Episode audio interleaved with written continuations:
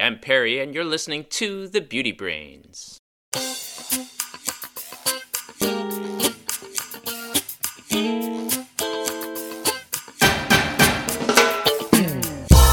Hello, and welcome to The Beauty Brains, a show where real cosmetic chemists answer your beauty product questions and give you an insider's look at the cosmetic industry.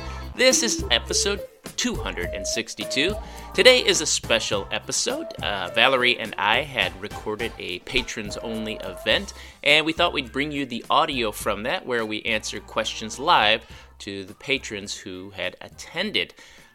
This is one of the benefits of becoming a patron for the Beauty Brains. Uh, the people who were online got their questions answered right away, and I had to cut down some of the content that we had from that to fit into today's show. So you don't have a fully unedited version. This is an edited version, and I have to apologize if the audio doesn't sound uh, perfect. Uh, sometimes that happens uh, with the vagaries of the internet, but I hope you enjoy. It sounds sounds pretty good, and we cover a lot of questions. So here you are, our patron event from March of 2021.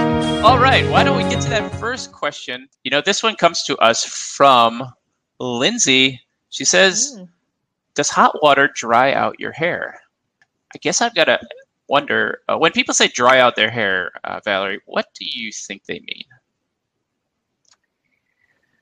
Well, it's interesting because when hair actually has water in it, it feels dry like kind of the opposite of what you expect happens. Like when hair feels hydrated, it's mm-hmm. not actually like there's more water present in it because when your hair has water in it, um, it's frizzier, it's stiffer, it feels raspier. Um, so I always thought that was super interesting. Uh, I think it comes down to consumer perception, the feeling of dry hair. Um, I think it's really lacking um, lubrication, um, in the case of hair. In the case of your skin, for sure, it's lacking water content. Uh, but with yeah, hair, for sure. I feel like dry hair is hair that um, you can actually feel the hair fiber, not like a lubricated coating on it. That's what I think dry right. hair is. I think, yeah, I think dry hair is more about how it feels, not really necessarily about how much water is in your hair. Although yeah. when your head is in the shower and your hair is just drenched with water, it, it feels pretty wet. yeah. and, it's lubricious. True. But once that surface water goes away, then it's more about the, uh, the, the coatings and the conditioning of your hair. Uh, and in that way, I, I, don't think there is going to be any difference between uh, warm water or cool water about whether it's going to dry out your hair or not. Um, so but for sure, know. in the case of skin, there is a big difference for skin. Oh yeah, yeah. Mm-hmm. Uh, I, yeah. I, I could see that. Yeah. Uh, yeah. Although uh, I remember I was a dishwasher at Denny's, uh, and uh-huh. my hands—I never wore gloves or anything. My hands would start to crack here all the time, and Your I used the hottest water. Hands. Yeah, yeah it, it, was terrible. And uh, you know, somebody should have told me to wear gloves. yeah, I know. Um, do you know what's interesting about this? You know, they people used to say that, oh, if you rinse your hair with cold water, like it's shinier, it's healthier. And now when you look on the internet, it's like, oh, that's one of those myths. Mm-hmm. Um, I will say the one thing I think about cold water versus hot water in hair is that um, hot water to me rinses things away better. And so I think you get with cold water, I think maybe you have more of a coating on your hair, and that's why you have the perception of it's healthier, it's shinier. Um, I think mm-hmm. there's just more residue left. Where for me, um, I get the best rinsing with hot water. Yeah, I would agree. Okay, thanks, Lindsay, for that. Uh, okay, Lori had a question. Uh, Lori says, I have wavy hair, fine to medium. I recently bought Derma E thickening shampoo and conditioner, and I hated it. It made my hair thick but limp, uh, all wave gone. Can the hair expert please explain what is the science behind thickening products and what is the main ingredients so I can avoid it in the shampoo? Thank you and love your show. Well, Valerie, you know what I did for this question? What'd you do? I actually went through and uh, did a little work. And so okay. here is that Derm E uh, ingredient list. Derma, um, e. Derma E, right. And yeah. so the top mm-hmm. one here is the shampoo. And you can see there's a ton of different ingredients. And the bottom one here is the conditioner. And you can see there's a ton of different ingredients. Now, I think what's helpful to people uh, when I am looking to, to, to, talk about the process by how we sort of analyze products, or at least how I do. Uh, whenever somebody asks about a product, the first thing I want to do is find the ingredient list. And um, because that can give me a sense of what's really making this product work. Uh, the first thing, you know, it's the first thing I noticed about this list, Valerie? All the extracts. I, def- I definitely noticed that, but the first thing I noticed is purified water. That's it, purified water. Uh, just so you know, purified water is not like an approved uh, ingredient listing name. And so you always know when a company puts purified water there, uh, they're definitely uh, an inexperienced company.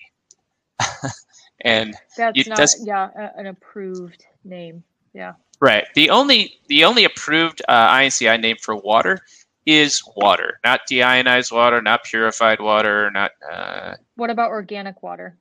Not is organic water either. Uh, I'm sure it's a thing, but it's not an approved name. The only thing it should be there is water, or if you're outside the United States, it could be aqua.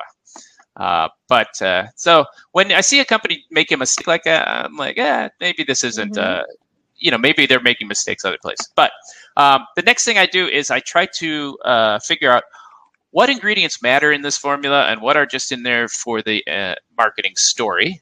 And so mm-hmm. I cut out all the ones that I thought might matter. Now, this isn't Which saying is that these do matter, right? So, if we're looking here at the first, uh, the the shampoo here, uh, mm-hmm. Of course, the water is the diluent is going to be the highest one there uh, as far as concentration goes. But sodium methyl cocoa it's a pretty standard uh, uh eh, detergent ingredient, although uh, it's not. It's one of the more expensive ones, and it's not one of the more efficient ones in terms of making foam. But it is uh, a more of a gentle one, so mm-hmm they they sort of opted for gentleness. Although it does make a, a, a it does make a lot of foam, but it does make a creamy foam uh, from systems that I've seen. They blend that with the cocamidopropyl hydroxysultaine, um, and then they do a thing that you know the formulators might disagree on this uh, with me, but I don't think glycerin is a thing that you need to put into a shampoo. it's it's water soluble. It kills your foam. The only reason I would recommend to put it in a shampoo Perry is if you're having stability issues because it can help if you're having some freezing issues. But otherwise, ah. I wouldn't put it in. That is a good point. If you put it mm-hmm. in there, it has that freezing point depression uh, trick, and so that'll keep it uh, keep it more liquid at a lower temperature. That's that is a good point. But glycerin also can interfere with foam. Next ingredient is the cocamidopropyl betaine uh, and then glyceryl laurate, which is another surfactant. So these are pretty much the cleaning surfactants there. Um, I kept sea salt in there. Uh, honestly, um, this I don't really think the salt is doing much in here, but there is this notion in the uh, in the beauty world that if you put salt in your hair, the little the little crystals of salt will sort of stick on the surface and it'll separate the hairs. And so sometimes you'll see this in hair yeah. thickening products, a, a, salt like this. Yep. Uh, then there's vegetable collagen, which is a protein. Uh, you know, I think it's gonna just wash away from certainly from a shampoo. Although uh, there is there might be some evidence that uh, the protein will stick around a little bit, a little bit of it. But I just don't think enough will matter. And then there's the polyquaternium 51. I imagine that's what they're hanging their hat on for thickening, right? Yeah, I would imagine. Yeah. Yeah. Um, Karina has a good point. Could the glycerin be part of one of the extracts and not added as an intended ingredient? I would say yes, uh, but it's a little bit high up in the case of um, both of these. It's at least 1%. Yeah. So I'm, I imagine that their extracts are probably not that high. Um, and so they probably have additional glycerin on top of it. Yeah, and uh, that that would be my thought too, because I think certainly cocamidopropyl betaine is above the one percent line. Oh yeah, um, mm-hmm. it, and well, it's, so it's usually thirty percent active. So yeah. And that's the thing about ingredient lists. Uh, the first few ingredients are going to be in order of concentration. Uh, and that's going to be true up until the 1% line. So at 1%, you can list it in any order, but above 1%, they have to be in order. And since we know cocamidopropyl betaine is higher than 1%, the glycerin must be in at a higher level of that too. And then the conditioner here, yep. cetyl alcohol, glycerin, cocoa caprylate. It's not even a very good conditioner, if you ask me, but no. Um, it probably feels really good in the rinsing stage, but um, mm-hmm. I, I, can't imagine much is substantive to the hair. So as far as thickening goes with this system, uh, they they try a combination of a, a, shampoo that doesn't clean your hair, so there's still stuff left behind. The polyquaternium 51 will uh, le- be left behind and maybe help leave a, uh, a film on the strand, which maybe could make it a little thicker, and then it's going to make your hair feel thicker. But uh, mostly, I think this is a more of a marketing story. Yeah, and I'm guessing why the hair went limp um, or looked weighed down is that the rinsability of this stuff is very poor. Um, and so a lot of it's probably left on the hair fiber and not in a good lightweight conditioned way. Um, I don't really like sodium methyl cocoyl taurate as a, a, primary surfactant, meaning like the main cleansing agent. I think it's a really good supporting surfactant. I don't think it's good as a primary, and I think that probably has a lot to do with what you're feeling as well. Indeed. Uh, just one thing I want to look at the, uh, on their website. They they this is what they attribute uh, the thickening to. They said the eucalyptus extract. Oh. Um, oh. Uh, and the spearmint extract are the things in the shampoo that are supposed to help with it. And then uh, in the uh, conditioner, they have the willow bark extract and peppermint extract. But what I wanted to highlight here for you uh, is what exactly are those claims that they're making, right? The eucalyptus extract, they're saying it's uh, it may help to support healthy hair texture and growth. It's kind of like, so, like yeah. Maybe it'll work. I don't know. Might not. right, it might not. And uh, then the spearmint extract, their claim is it's it uh, helps to support scalp health uh, while supporting healthy hair texture. That word support is important because support it just doesn't mean anything, uh, anything that you could nail them down on, right? And so mm-hmm. they can make a claim like that, uh, but without actually having to provide much. Uh, and then if you look at the willow bark extract, it is nourishing the scalp, and uh, the peppermint extract may help to support healthy hair texture and growth. So very weak claims. Um, and so I it's not surprising to me that uh, you saw some some issues with that. There's not a lot of technology there that uh, yeah. you should expect any great results from. No. Mm-mm. All right. Shall we do a question that somebody sent in in the chat? Do we have one? Yeah. Well, one person messaged uh, me privately, so you can't see it. I'll look at oh, yeah. putting his spectacles on. Uh, they want to know the best styling cream for coarse, thick, and frizzy hair. Oh, uh, I'll let you shoot this, uh, but I imagine it's going to involve silicones. yeah, I mean, usually, yeah. Um, it's hard for me to pinpoint or like be specific to a brand. Um, in my experience, um, we've done a lot of competitive analysis on products, and I really feel like there are certain brands that make nice products for that market. And I would say I feel like Bumble and Bumble has some good products within their portfolio for that, as well as um, if you can get past the smell. To me, Living Proof has a nice collection as well.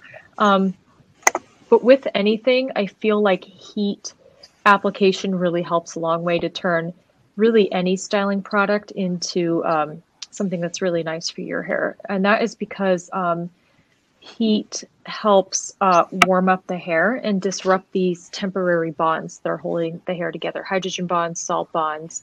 And, um, and then it allows the hair to smooth and the cuticle to lay flat, and you get the best fiber alignment.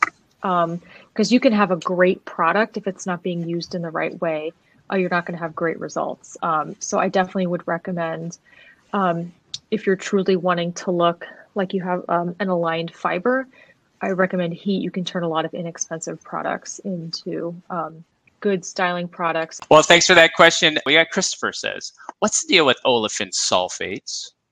Olefin sulfonate or sulfates?" Um, I think um, I think it's olefin sulfate. I think that's what it reads on the label, but it is sulfonated surfactant. Right, right.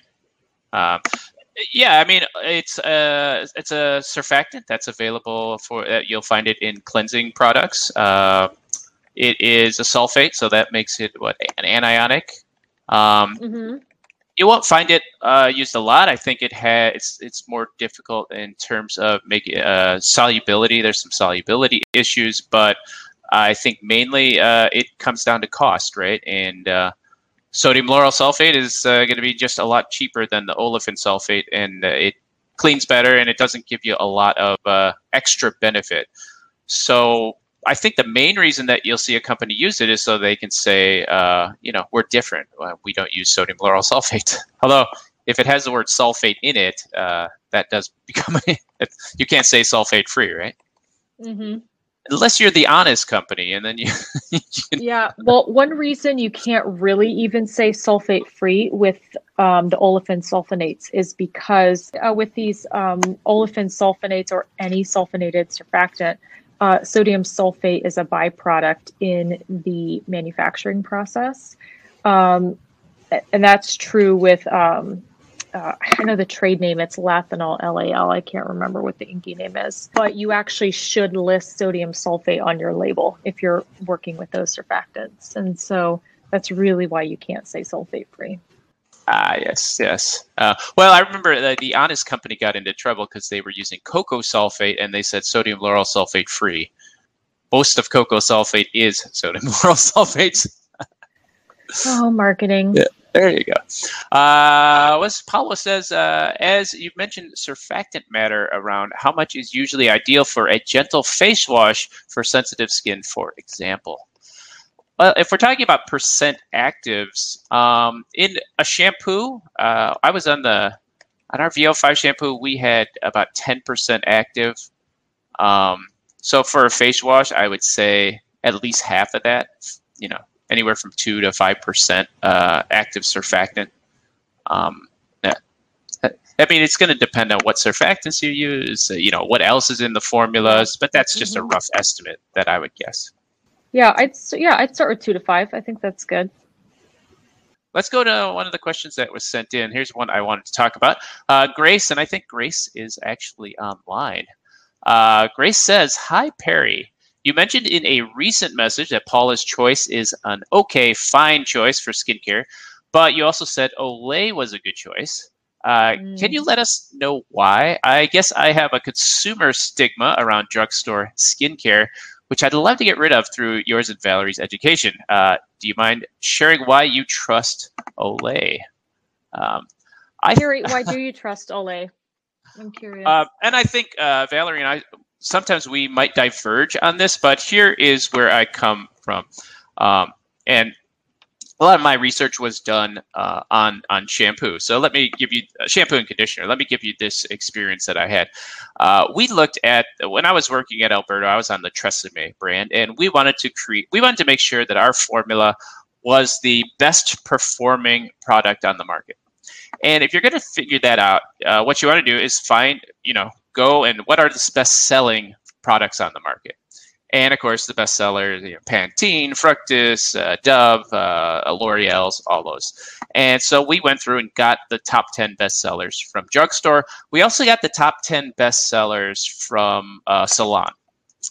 And we did this gigantic consumer research study. We took um, we took all the products, we filled them into white bottles, we coated all the bottles, and each each SKU, which was what 20 SKUs, and it was sent each was sent to 100 people. So anyway, it was a lot of bottles, and this this study cost a lot of money to do. But it was all blinded, and what we found is on a blinded basis, people the best selling, the best performing product, even uh, in salon, whether it was salon or whether it was a mass market, uh, was Pantene. And it wasn't surprising really to me that uh, a product from Procter and Gamble on a blinded basis scores very well with consumers, and that's because they do this kind of consumer research all the time. And so they have specifically they have scientists involved in optimizing their formulas to be liked by the most number of people. Now, a lot of that was probably just because they had uh, a fragrance that everybody loved, uh, or most people loved, and a fragrance can hide a lot of ills. Now, this is what they do on one of their big brands like Pantene. I think they do exactly the same type of research uh, on their brand, like Olay. Olay, uh, what they would do is try to develop products that, on a blinded basis, uh, are liked the best by consumers. And so, all things being equal, um, I the, the, first recommendation I make to people is that uh, you should try uh, a store brand put out either by Procter & Gamble or Unilever or L'Oreal or Estee Lauder, um, because these are the companies that spend the most money on research and development and on optimizing their formulas to be liked by the most people. That's not to say these are the only products that can work. It's certainly uh, lots of brands out there uh, can make products that that work well and that people like. Uh, a lot of times, people don't want to buy from store brands, not because of the products. It's just because they have a uh, sort of a bias against them, uh, which is understandable if you just you know watch advertising or you read the internet. but if you're just on a blinded basis, you close your eyes and you try products. Uh, the things produced by the big companies are you're going to like uh, as well or better than uh, some of the other products. So that is the uh, reason that I have that advice. Um, I would say I like um, Olay is great. Um, and I think what is nice about Olay is that it does come from a big company, as Perry said, so they certainly have put in all of the R and D and the efforts and the studies and um, consumer perceptions and, and, all that kind of stuff um, to make sure that their products are doing what they say they're going to do. Consumers like them. They do lots of consumer insight studies, and not that a, a brand like Paula's Choice or smaller is not doing that, but they probably aren't investing um, as much in that space for those types of things. Um, so in that sense, I would say Olay probably is making great products. There's actually a couple that I really, um, you know, have enjoyed in the past myself.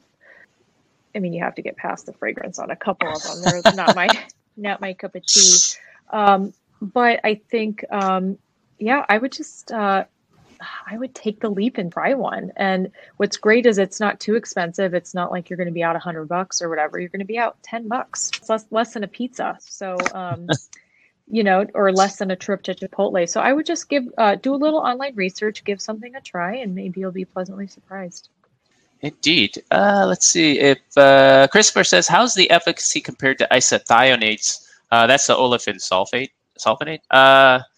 I think the isethionates. I think they're probably, uh, you know, they're going to score differently in different categories like rinsing and uh, foaming and such. But I think my overall impression, just based on nothing but my gut feeling and using these products over the years, is that uh, I like the isethionates uh, a bit better than the olefin sulfonates.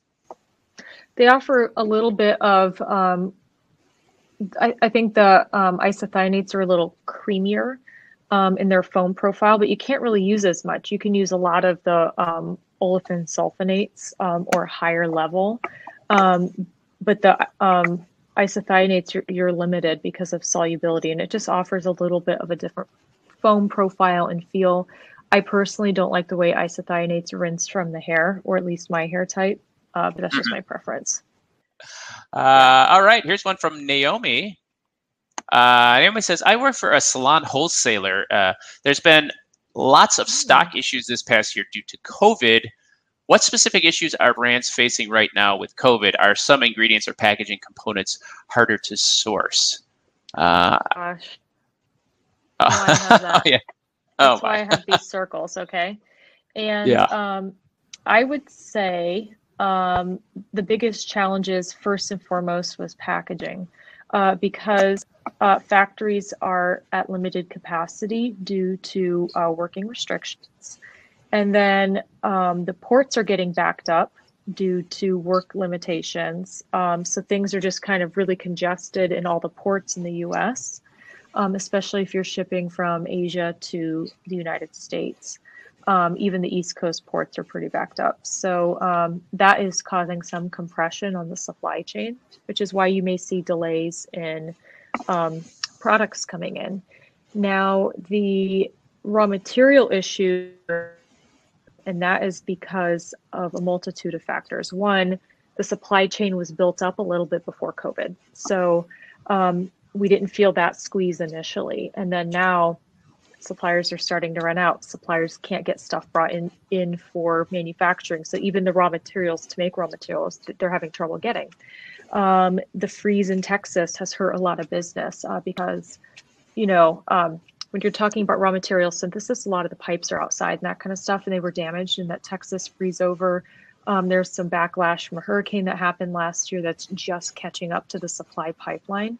Um, and we're going to feel it for about six more months at least. Yeah. So um, just be patient if your brand is out of stock um, that you're looking for um, because we're, we're all trying to work through it. I think the biggest reports that I heard uh, of outages was carbomer and ethanol. And that's because uh, right when the pandemic started, uh, a number of people hopped into the idea of making hand sanitizers. Mm-hmm. And uh, there's only so much carbomer in the world, and a lot of it goes to styling gels. yeah. Uh, all right. Do you notice I say "all right" a lot? I, I, need a I need like a transition word in my. I don't notice that. I, I, well, you know when I notice it, I since I uh, edit the podcast, uh, I get both of us have little uh, verbal ticks, and I I notice mine a lot. All right, next question, and then we'll go back to the live chat. But uh, Karina says uh, an indie brand introduced a new marketing claim. It goes like this: Skin only needs plenty of humectants and no exfoliants in order to be a in a great state. Also, no oils. What are your thoughts about this? Uh, well, thanks for that. I disagree. Everyone's skin's different. I, I I think that same thing. I think in general, I think you are safe to always be skeptical. And I see the irony in what I'm saying here, but you should be highly skeptical of claims that are from anybody who's trying to sell you something. But uh, also, whenever someone makes a strong claim like skin only needs this or uh, never use this ingredient that you know lots of people already use or never use oils for skin, um, that those there are no extreme advice that is applicable to everybody. Um, you know, at least when it comes to beauty products, um, you know, some people will their skin will respond very well to oils, and people some people respond very well to uh, exfoliation. Uh, other people don't like it, but you know, as as far as what your skin only needs, uh, I, I would say for for your skin to feel nice, uh, I think humectants are an important part, but also, you know, uh, occlusive agents and emollients, they have their places too. So, um, no, I, I, I, I'd be skeptical of that claim. I agree. Mm-hmm. Okay, shall we go to somebody online here? Yeah. There okay, you go. So um, Cicely has a question. Have we ever heard of this crazy expensive Nobel laureate backed brand based on dextrin encapsulation? Any thoughts on encapsulating actives in dextrin? Also for four hundred dollars. Whoa! Let's That's take a look at that expensive website. than Barbara Sturm. Whoa. Yeah, so Uh, I actually have looked at this website before. Yeah, I think are we getting music? Oh my god, we're getting music from the website. It's playing a the song. Noble Panacea. Oh, I is it playing it? That happens. It it plays a song. It'll pop up for you. Um, you know, I have I have been here. It's been a while. Um, I didn't realize they were four hundred dollars. I'm sorry, guys. No product is worth four hundred dollars. No, because you know you just save I'll up a little bit more. You save up a little bit more, and you can get Botox. So no, that, that'll last a lot longer. I would hope that someone's not paying four hundred bucks for one bo- Botox visit. You probably need, plastic surgery at that point. Well, hold on. Let me do Okay. some math. Uh, no, never I mind. I don't know. I, I, I ret- haven't I got it. that statement. I haven't got it, as you can still see. I got. You know, I'm a proud user. It's helped with my headaches um, quite a bit. Yeah. So That's good. Yeah. Um, well, one of the things that um, I want to say, so Nobel laureate backed. I mean, I, I want you to think of it this way, and uh, it's no disrespect to either Valerie and I as far as being scientists go, but Nobel laureates are not in the cosmetic industry. They're not making beauty products. Yeah, I mean, I'm looking at the ingredient list and like that's a lot of stuff. I mean, it Oh, almost is it fills up my Is it one of computer those screen. 50 ingredient ones? Uh, bye. Well, I mean, I don't even know if this much stuff will fit in the chat. We're going to find out the chat word capacity here. All right. You guys ready? Okay, I'm gonna. I'm. I'm curious. I gotta see now too. Oh, well. There, yeah, okay. you guys are going to have to keep scrolling. That is just for one of their products. The it's their cheap moisturizer, 30 doses of the active replenishing replenishing moisturizer. Um, do you guys realize this is like what's 355 divided by Hmm, that's like 11 and some dollars a day just for moisturization. Wow. And you're not gonna be getting better than you know than Olay. so Oh my gosh, this is a lot of ingredients. I don't even know that you need all these things. yeah. Well, I mean, I stopped looking right after you get to aloe vera, aloe vera juice. You know, okay, oh the my one gosh, there is a chat list. Well, as you can see, Oh my uh, goodness, guys. Hang on. Let me get the rest of it.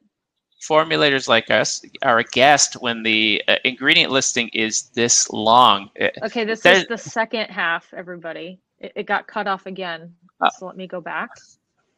the third it? half. Um, dehydroacetic acid, which is a preservative. Um, where is that? See, this is so Ethyl long. I can't hexaglycerin, preservative, yeah. Okay, hydroxypropyl cyclodextrin. I think this one will fit in the chat out, guys. Isn't this crazy? Check that out. Boom. That's it. That's the whole ingredient list. So those three, um, yeah. And what I want you to think about this is if if you're a formulator and you forget to add one of these ingredients, is anybody going to notice? it reminds me of my friend who uh, I think I talked about this a few episodes ago, but my friend takes like 40 pills a day. They're like supplements. There's like multivitamin this and uh, fish oil that. But he takes 40 pills. And I'm like, if you just didn't take three of those pills, would you notice? and I look at an ingredient list like this. If you just left half of those things out, are you gonna? Is anybody gonna notice? I, I, I I'm no. having a slight panic attack thinking about all these raw materials just on my bench. Mean, like, I gotta make this. You know, I mean, it's insane. Well, uh, what's what's most likely happening is a company like this. They're buying a blend of ingredients, and so you know, a dozen, maybe two dozen of those ingredients is really just one ingredient. They pour it in, and you're like, all right, we're good, we're good to go. Um, and that Mhm. saves them manufacturing time. But but boy, that's that's a lot of ingredients, um, and Yeah. with very limited limited benefit there. Oh, for sure. Um, yeah, the landing page is wild. I mean, it's really high tech, over the top. I'm sure very specific wealthy customers buying these things, and that's great. I just don't know what difference you would see, if anything. Yeah, That's Uh, she did also asked about the uh, encapsulation technology. Um, I here's my thoughts on encapsulation. It's uh, it's an interesting technology. Uh, I love the story of it, but when the rubber hits the road, there is a major problem that I don't think has been overcome, and it is this: you have to when you encapsulate something, it has to be strong enough to not break open during the manufacturing, right? So you get the you're manufacturing, you're and so it's got to be strong enough for that. But it's also got to be weak enough by the time it gets on your skin that you put on your skin and it breaks open. Um, I just don't see how you solve that problem because if it's and weak it's enough to break open, very difficult to prove as well. Exactly, and you, and you can't prove it. So I, I, I think uh, encapsulation technology, uh, uh, it's to me, it's a gimmick ingredient. It makes a good story, but whether if it's working or not, uh, that doesn't. You don't seem to be able to tell a difference if it is if it actually does work or not. Let's say uh, you want to encapsulate an oil and you want to protect the integrity of this rare oil. Um, the highest encapsulation I've seen has been 30%. So they can take this sphere and 30% of it inside is your oil. And you want the full benefit, you have to use three times the amount of encapsulation. And I just don't, I just don't, when it's expensive. Um, Yeah, and I yeah. just don't know that it's like, I mean, we've asked in the lab, how does that encapsulation not break open? And it's just like, and they'll just like start tap dancing to the next answer. It's like, Magic, know. magic. yeah. Yeah, I did get a question from um, somebody privately. Uh, in one episode, Valerie mentioned oils for the face. Any favorites? I think that's because we were uh, talking oils a second ago. Um, I actually like to use squalane um, for the face. It's not a real oil um, per se. It's really just kind of like a bunch of esters for your skin. Um, and it's not, it's, and it's not from sharks either anymore, nope. anyway. Nope. Uh, yeah, no, at least not in mo- most parts of the world. Um, it usually comes from olive, um, like as a waste byproduct of the olive industry, um, or from uh, fermentation of sorts. So, um, yeah, but I like to do that. I like to use um, strawberry seed oil for my face, um, me personally, because it's like um, it's kind of dry. It's not greasy um, or like super lubricious. I don't feel like I have anything it can kind of go on. I do that at night sometimes, but I mostly um, just like to use the squalane. Jojoba is nice too. Um, some people can break out from that. Jojoba is called an oil. It's actually not an oil. It's a liquid wax. So I guess that's not really an oil either. yeah, it's kind of an. Um, yeah, those are the ones I'm into right now. Of course, um, uh, I also like grapeseed. I like that for the body because um, that one's like lightweight, kind of just like your but, average oil. But don't get her started on Babassu no, uh, borage. I don't like. Oh, that's right. Like borage or rose hip. Yeah, oxidizes too fast. That's yeah. right. That's right. Uh, Grace was asking, you know, maybe rhetorically, but uh, I could comment on this. Why do companies keep putting so many ingredients in things if they don't make sense? Marketing. My yeah, my opinion is marketing. It gives them a marketing story. Um, it also, as far as formulating goes, it gives you a lot of flexibility. Uh, if you wanted to use the same label for multiple different uh, products. You know, there's there's no downside if there's an ingredient that's actually not in your formula, but it might be in your formula. You could have it on your ingredient list. It's it's kind of a gauche way to do things, but you know, if you're a small company and you have a limited label runs, uh, you can put multiple things that may or may not be in your formula. You just can't not put something on your formula if you know that it's in there. Did I ever tell you about the time uh, I formulated a product and I asked marketing if they wanted anything specific in it, like marketing ingredients, and they were like, "No." Um, so I didn't put. Come on, this never happened. I never, I didn't put any marketing ingredients in it. I just oh. like made it as the chassis, and they were like, "So what makes it work?" And I was like, you know, oleic acid, just like the chemicals I put in. Yeah. And they were yeah. like, no, like, what's the marketing ingredient? I was like, oh, I didn't put any in. And they were so upset with me. I can imagine. I'm like, you didn't call anything out. I'm a literal person, so I didn't put anything in. Oh well. uh, let's do another sent in question. This one comes to us from Natasha. Hello. I hope you're both well. I wanted to know if you're taking care of your face, like washing it every day, is essential to your health uh, or to its health, and that's only marketing. So that's the question. Considering that skin's main function is to protect organs and regulate body temperature, would you consider things such as acne, rosacea, eczema as bad skin health, or is it just a normal skin reaction to the environment? Well, just before you weigh in here, Valerie, one bit of anecdotal evidence is that I I barely take care of my face. I mean, occasionally I wash it with the shampoo that's on my head. Uh, but even like if I'm shaving, uh, I just let the warm water and while I'm in the shower and I just shave without anything else. So you know, um, I do also use sunscreen when if I'm going to go out in the sun mostly. Uh, so if you have my genetics and you want the face that looks like this one, um, you can follow my minimal face care routine and be fine. Now, if you want your face to look different and you have different genetics, well, you might need a different routine. But that's my anecdotal evidence that it's not essential already on daylight savings time, or it was just boring. I don't know what was going on. Ill timed, I guess. Um, I would say one thing I often wonder is what did Pioneer's skin look like? People walking on the Oregon Trail, like they didn't have, um, you know, all these fancy skin. Um, yeah. oh, someone. Oh, N- Nastia missed what you said. We can repeat it in a second. Uh, basically, Nastia, he has no um, routine and he has great skin. So um, it's just anecdotal evidence. Uh, yeah, yeah. I, I, barely clean my face except maybe with the shampoo sometimes. Um, I shave with hot water and sometimes I'll use sunscreen. But uh, yeah, and that might not work for other people. When I picture pioneers, I don't think of like pimply, gross skin, you know. So clearly they must have been okay. I don't know. Um, I feel like they were fine. Um, and then I don't as long as they didn't have the time thinking about. As long as they didn't have the pox, you know. Pox, yeah, but. that, that's true. Um, but for me, um, I mean, I think I get rosacea flare-ups when my barrier is disrupted, when I'm doing too much to my skin, and um, believe it or not, I just use water on my face most of the time. I don't know if that's hard to believe or not. Um, I mean, I have maskne, like pretty bad, but that's not oh. typical. Um, but I would just say that everyone's different, and some people can use tons of products and they're fine, but um, other people, acne rosacea is just like a regular part of life because there's something going on at the at the microscopic level, whatever it is. It could be a microbiome imbalance, it could be an external irritant, it could be immune system related. There's a lot of things. Um, I personally think that kind of skin is normal. Um, just being a human.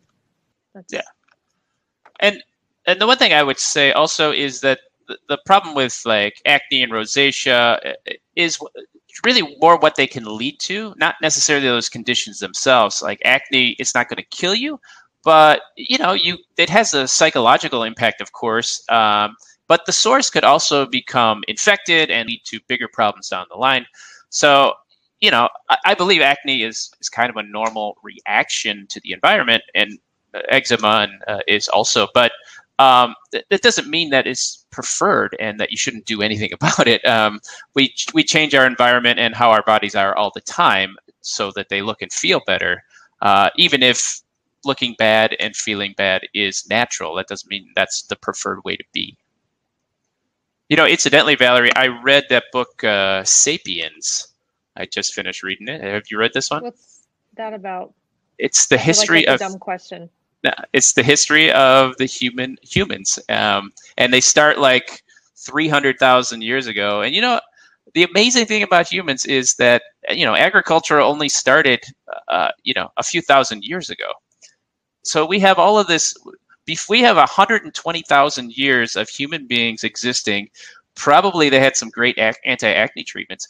Um, and we know nothing about it because they didn't writing wasn't invented yet. Nobody wrote anything down you know? So just, yeah. So it's a fascinating book. I highly recommend it. It's called sapiens. Um, yeah there you go. Incidentally are you on your book reading uh, kick this year valerie?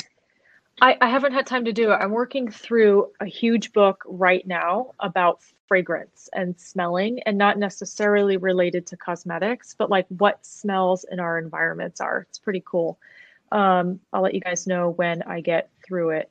Um, but it's pretty neat. It's like, what does the moon smell like? What what are the chemical profiles that make cheese smell? It's um from a chemical perspective, it's pretty interesting. But it's like super yeah. thick, um, paper thin pages, so it's like jam packed information. Um, but that's what I'm reading right now. And then I'm in the middle of some mafia. I bought five books about the mafia. Oh my! Um, yeah, I I went overboard. Like insane. Um, Speaking of overboard, we've got uh, what five minutes left. Oh, we got to get through some more questions here. Shoot. okay. Uh, Robin. Robin says she's got two questions. Uh, I've got extremely dry skin, and I've learned from the show that besides sunscreen, moisturizing is the most important steps in the skincare routine, from ceramides to squalane, peptides, oils, and added vitamins and NMF. Squalane, woot woot. so yeah, what should I actively look for in a great moisturizer to keep skin dry and healthy? Yeah. Um, I think you have it covered. Um, I would look for, um, depending what climate you're in, um, if glycerin works for you. I actually love just the feeling of glycerin and water with a preservative on my skin. Um, it feels kind of sticky, but I like it. Um, it's just I feel very like dewy, you know. Um, I've done that, but um, you know, sometimes in drier weather that's tough because if your skin is more hydrated than the air, and then you have glycerin, it gets it drawing, you know, water from your skin. Skin, I don't know. Um, that's what I've heard, but um, that was a that was a later question uh, about that, um, oh. and actually, Nastia said, can ingredients such as hyaluronic acid that absorbs water be dehydrating on the skin in dry climate because they absorb water from the skin instead of the other environment? I think so. I mean, these aren't like you know, they're just doing their chemical thing, right? I mean, it would make logical sense. Do you have any experience, Perry, otherwise? No, I've heard this, uh, but as far as uh, measurements go, um, I don't think that you're going to notice a difference if it's really dry climate and you have humectants in your uh, your lotion. Uh, as as far as people go, I think maybe if you um, you know took a corneometer readings of people and you reduced it, maybe you could show some numerical differences. I just don't think it's a difference that people will notice. I think this is more of a theoretical issue uh, mm-hmm. that gives marketing people something to talk about, but. but when and when it's when it comes down to it, practically, I just don't think this is something that people would really notice. Maybe not. Yeah. I would love to see a, but a study Robin, on you're doing the right things. Yeah. Maybe yeah. there is a yeah. study and we could look for it. Yeah. Uh, I, I I did a I did a, a look uh, a bit of a look. I did not see anything published. So, uh, Robin also asks, uh, what should I look for in an eye cream? I, I mean, I would say look for something you enjoy using and doesn't hurt your eyes. yeah, I think uh, a lot of people use eye creams with actives in them. Um, actives, not like a you know gross marketing term, like the retinols and acids, and I like to use those because um, I think you know this is very delicate skin, um, even though mine's like sad and dark right now. Um, but they can creep into your eyes and cause irritation. And I just don't know that you need acids on that area. I don't know that you need retinols or retinoids on that area. I would avoid that. I would look for something lightweight that kind of dries quickly so it doesn't migrate um, up into your eyes and, and cause irritation. Um, I would look for low fragrance um, because those can be irritating, but also um, certain fragrances make my eyes water. I don't know how to describe it because um, fragrances are have volatile compounds to them. That's how you can smell them. Um, so I always like to look for fragrance-free products around the area and things that dry quickly. So it's lightweight, provides hydration, and then um, I don't have to worry about my eyes hurting.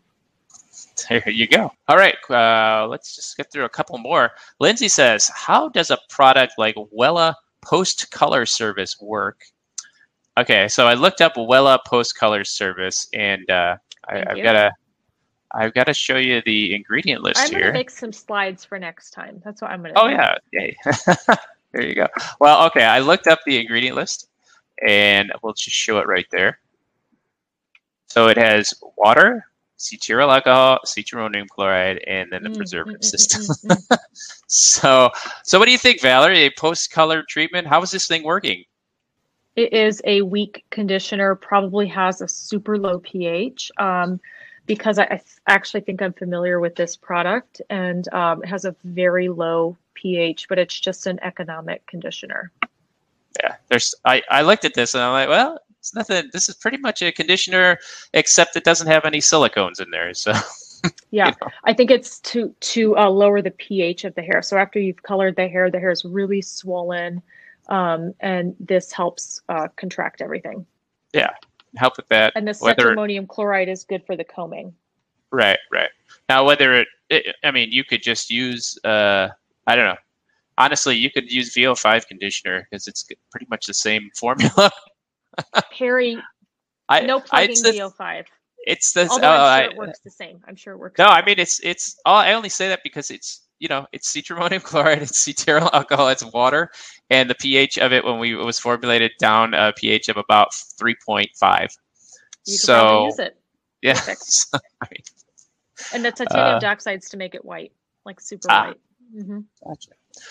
Okay, uh, Valerie. Oh, here's one about your store, Valerie. Love your product website. I wish there were some recipes to make your own products. Oh, well, thank you. I am so, I can't believe you guys went on my site. That's really incredible. um, so there are recipes on individual product pages. You just have to scroll all the way to the bottom, and I showed you what I made with it. Um, I'm working on a recipes tab that you can search. Um, I'm, I'm, not going to lie to you guys. Uh, I am using a template for the blog, um, and it it's just like a lot, you know. And I'm template. For, I know, I know. Well, the the product pages are custom, um, yeah. but as far as like this uh, searchable recipe database, that does take some coding, and I am at the mercy of a third party. Um, I keep following up with them and um, I'm like, I got to get this because if you uh, just want to browse, be inspired, and look at all the recipes in one place, I kind of need that. Um, I'm working on it, so I ah, will let you guys know you as soon as I have that. But if you go to each product, I think there's one or two ingredients don't have inspiration for, like the preservative and stuff. Um, you can check it out. And Thanks for going to my site. Thank you. There's the link in the chat to her site if you're oh, curious. You're so nice. I try not to there talk oh, come on. Like, That's okay. You know, buy my and book, you know, but um I try not to play the ukulele too much. Yeah. Anyway, I appreciate that. yeah.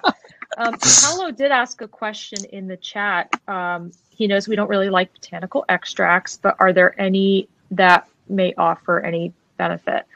Um, I would say there are suppliers for studies and can show some benefit to them in vitro or something like that.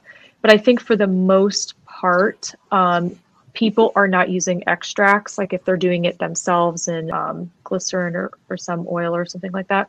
I just don't think that they're using enough to get any benefit. And often, many extracts are not standardized. Um, so you can go to an extract supplier and get an extract, um, but it, it's just that it's literally an extract. If you want to guarantee a certain polyphenol content or other um, benefit content to the extract, um, like um, astaxanthin or something like that. Um, that guaranteed level is called a standardized extract, and just very few suppliers do those. Um, and I think those you may be able to get some benefit from uh, if you're using it at a substantial level, but many people aren't, and many extracts are not standardized. So you kind of don't really know the content of what's in them. Yeah, especially if you're buying your extracts through, you know, Amazon or Etsy or some source like that. I mean, you have no idea. It could just be glycerin with brown water in it or something like that, and you can call it whatever you want. And so, one of my biggest uh, problems with uh, extracts and attributing any sort of benefit to them is that you, as far as quality can control goes, you, is, even big companies have a hard time with good quality control uh, with extracts because uh, you know sort of doing what a IR spectroscopy, um, you know pH and color. That's that's about all you get. It's hard to classify these things. Karina says uh, the ordinary product EUK 134 0.1% is a mimetic of superoxide dismutase and catalase. It's not supposed to be used immediately with strong acids uh, because the acid will destroy the EUK 134 which is based on manganese. What happens when the acids are mixed with an element like manganese, and how do acids affect this ingredient besides destroying it, uh, or and or why does it destroy it? So that EUK hmm. 134, I looked it up. It's uh, ethyl bis amino methyl guaiacol manganese chloride from Lucas Meyer. Uh, yeah. It's actually trademarked. Um, you know, and most likely the acid is going to uh, displace. So the it's it's going to displace the uh, manganese from the uh, or from the manganese from the uh, the molecule, and you're left with left with the hydroxide. Um, and that's going to have like essentially a different shape, so it no longer is going to be an antioxidant or a, a, a mimic of the superoxide dismutase. Um, so that's kind of what I, I, think is going on. In reality, I looked up this ingredient a bit more, um, and I was not terribly impressed with what I found. Like, if you can imagine, what I want to comment on is the supporting evidence that they provide. And here's their protection against yeah. UV damage. They say they have their test protocol was nine volunteers. Okay. a lot of people. and there was no you know placebo control. And then their next one was reducing skin free radicals. They had 10 volunteers.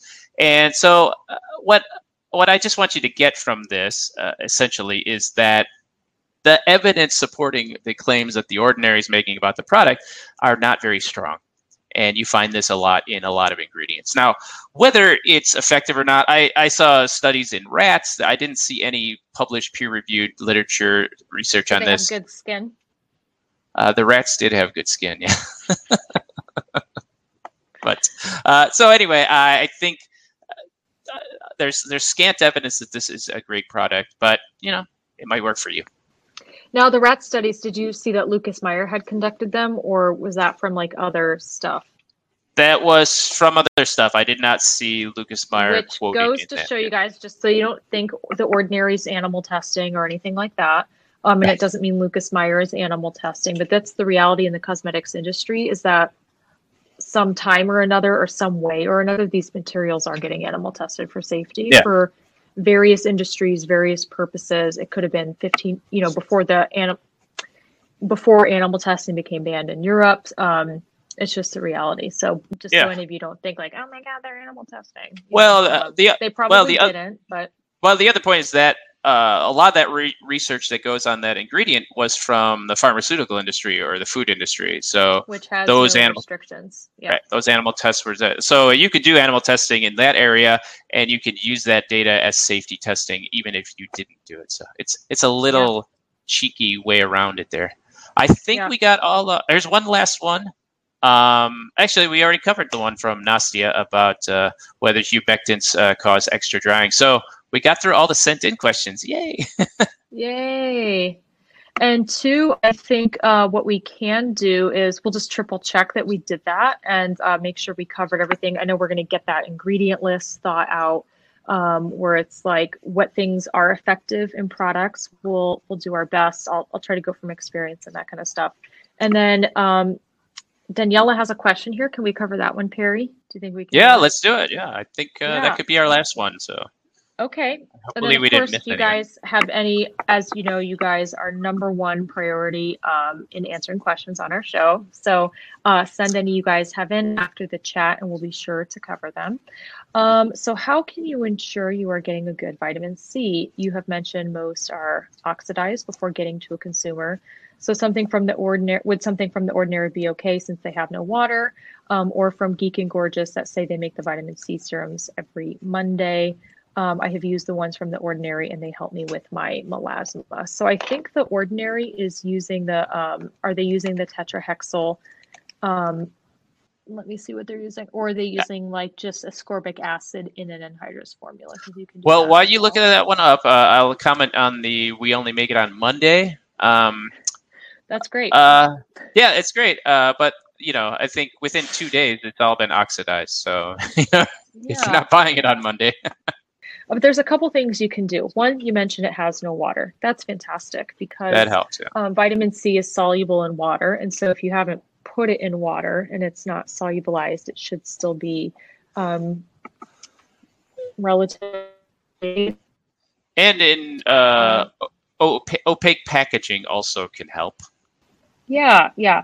I know that they have this like 10% magnesium ascorbyl phosphate version, um, which MAP um, does have a lot of really good um, skincare benefits and is relatively um, easier to, work with.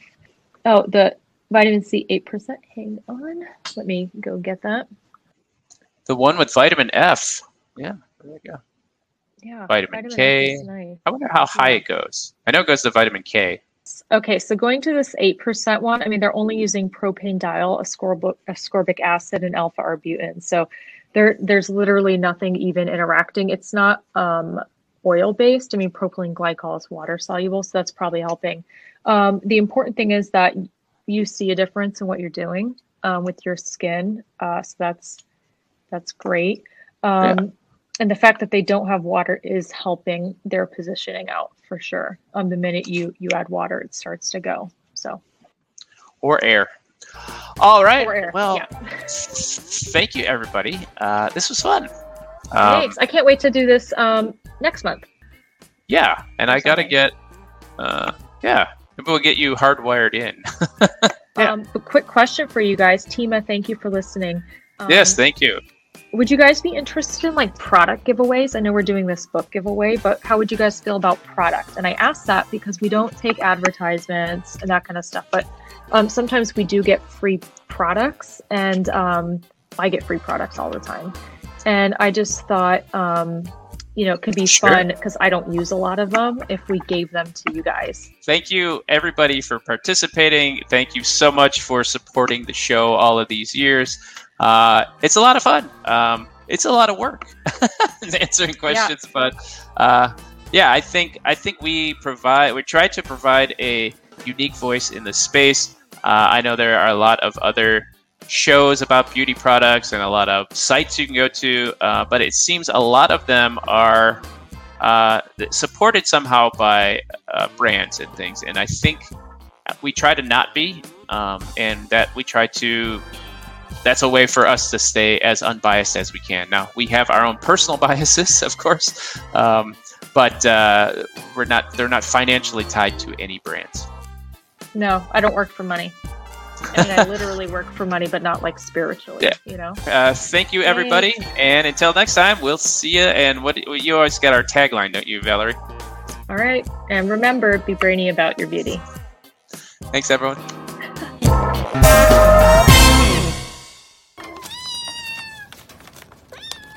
Kittens.